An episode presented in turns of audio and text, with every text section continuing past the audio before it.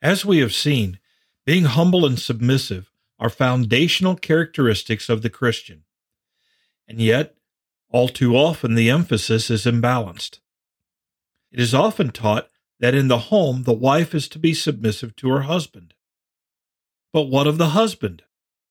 According to Scripture, he too is to submit to his wife. If that's the case, what does this look like? Today on Drawing Near, we learn of the husband's responsibility to submit to his wife. So take your Bible and turn to First Peter chapter three and join us as we study the humble husband. As we prepare for our study today, let's pray together. Father in heaven, we thank you for this day, another wonderful opportunity to serve you, to rejoice in all of the grace and mercy that you shower upon your servants. Father, we ask that you would open our eyes and our ears to the truth of your word, that you would help us to understand and to apply rightly these truths. We ask these things in Jesus' name. Amen. As we begin this study today, it's important to understand God is speaking to specific individuals in chapter three. He talks to the wife in the first six verses, and then he talks to the husband. When he's talking to the wife, the husband needs to understand what's being said, but he is not to be the enforcer of verses one through six. That's the wife's responsibility in submitting to her heavenly Father. In verse seven, the wife is not to be concerned with what God is saying to the husband. That's between the husband and his heavenly Father. He is to submit to the Father by obeying verse seven. Too often in the home, husbands and wives bicker over she's not fulfilling her responsibility and he's not fulfilling his responsibility. The end result, no one's submissive, no one is humble, no one is doing what God wants. I strongly encourage you, if you're paying attention, wives, you focus on your responsibility. Husbands, you focus on your responsibility. And pray for one another and encourage one another. But don't make this a source of contention. There's enough contention in most marriages without this. Now, as we look at these verses, the first thing that stands out is God addressed the woman with six verses. Chapter three, verses one through six is addressed to the wife. And only verse seven is addressed to the husband. That may seem imbalanced, but God says a great deal in verse seven. I believe with all of my heart there is perfect balance. In fact, I believe God is giving the husband more responsibility in his submissive role to the wife. So in First Peter chapter three, verse seven, we read, "Husbands, likewise, dwell with them with understanding, giving honor to the wife as to the weaker vessel, and as being heirs together of the grace of life, that your prayers may not be hindered." The first thing we see here is the word likewise. In other words, just like the citizen is supposed to submit to the government, the servant to his master, the wife to her husband, the husband is also to be submissive to his wife. So he's to be submissive. Then we see, dwell with them with understanding. The husband is to consider the wife's needs. He is to live with her with understanding. He is to understand what her needs are, how she is made up. It's a common joke in our society that no man can understand a woman. And the truth of the matter is, that's a lie. That's an excuse to not even try. Women are not that difficult to understand.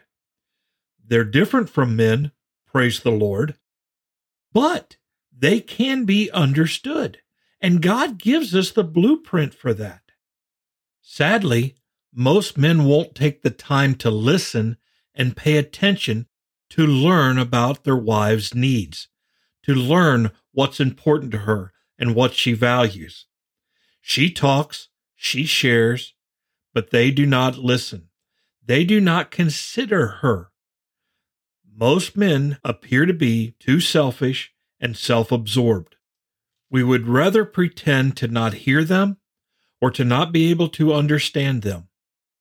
But God says we are to live with our wives with understanding. It goes on and says, giving honor to the wife. Husbands are to honor their wives. We are told to honor God, honor the king. Children are to honor their parents. Husbands are to honor their wives. What does it mean to honor your wife? It means to look upon her with favor, to bestow upon her the recognition that she deserves. It is to defer to her. We're told in Ephesians chapter five that husbands are to love their wives sacrificially, laying down their life for their wife. That's what it is to honor your wife. Again, most men don't even try to do that. We need to recognize a husband is to live with their wife with understanding, giving honor to the wife. The following phrase is often misunderstood. It says giving honor to the wife as to the weaker vessel.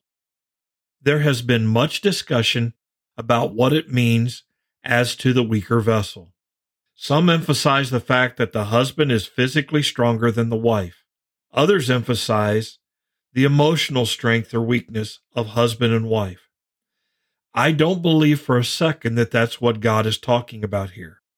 I think what God is telling husbands is this. Husbands are to live with their wives with understanding and giving honor to her as though she were the weaker vessel, as though she needed his help. Whether she needs it or not is not the point. His attitude toward his wife is to be submissive and serving and try to care for her as if she were the weaker vessel. Now, she may be. I'm not going to discuss that. But his attitude is not to look down upon her as the weaker vessel, but rather give honor to her as if she were a weaker vessel. Husbands need to cherish their wives, to value who they are in their lives, what they bring to the table in the home. They need to consider all the work that a good wife does in the home and then help her to understand what her needs are, to understand how he can make a difference in her life. So often I see wives work all day and then come home from work, or if they're working in the home, work all day and then work all night. And often I see husbands work all day, and then when they come home, they do whatever they want to all night. That's a sad commentary on marriage. If a wife needs to work from sunrise to bedtime, a husband needs to work from sunrise to bedtime as well. When he comes home, he needs to help her. She doesn't need to check out when he comes home, but he doesn't need to check out when he comes home either. They need to work together. He needs to know how he can help her. Does he need to do the dishes? Do the dishes. Does he need to prepare a meal? Prepare a meal. When it's icy outside, does he need to warm up the car and scrape off the ice? Then he needs to take care of that. He needs to know what she needs and provide that in an understanding way, giving honor to her, deferring to her. That does not mean she runs the household. It doesn't mean, like so many people have said, the husband is the head, but the wife is the neck. It doesn't mean that at all. The husband never abdicates his responsibility to be the leader of the home. But in leading, he needs to provide leadership in being humble and submissive as well. When he does that, he sets the tone for a godly home. And he is to live with her in understanding, giving honor to her as to the weaker vessel, and as being heirs together of the grace of life.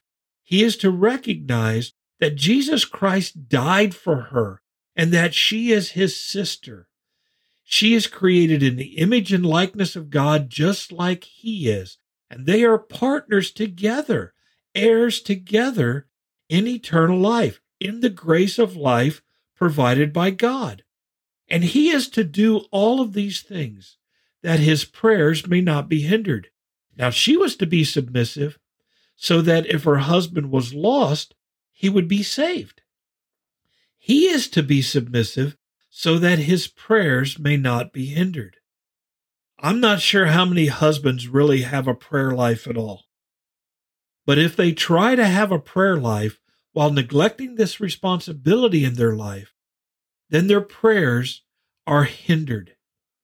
Sin hinders our prayers, and it is sinful, it is ungodly, it is unfaithful to not listen to God and treat your wife in the way God calls us to treat them. This is critical to understand, and I believe it's more important for the husband to do this than the wife. Why? He's the leader. He's the head of the home. And so he needs to set up and set the example, set the tone, just like the Lord Jesus Christ has done for the church. The wife needs to obey the Lord as well. And when both do that, you have a heavenly marriage. Oh, Father in heaven, thank you for this passage. Thank you for your words that are so practical to help us with how we are to live and function in our home. Help us as Christians to recognize that we are not to be like the world, that the pattern you have set for us is a godly pattern, a holy pattern. And if we will follow it, we will see miracles take place in our home. God, help the Christian home, help the wife and help the husband so that they may honor you and be submissive to you. And Father, I pray that we would raise up generations of children who see this kind of example in their home and model it themselves in their own homes. I ask this in Jesus' name. Amen. Thank you for studying with us today. You can subscribe to these podcasts on Apple iTunes, Google Play, or the Facebook page Drawing Near. Drawing Near is a ministry of F B C Tip City, provided with the hope that we will draw near to God and He will draw near to us.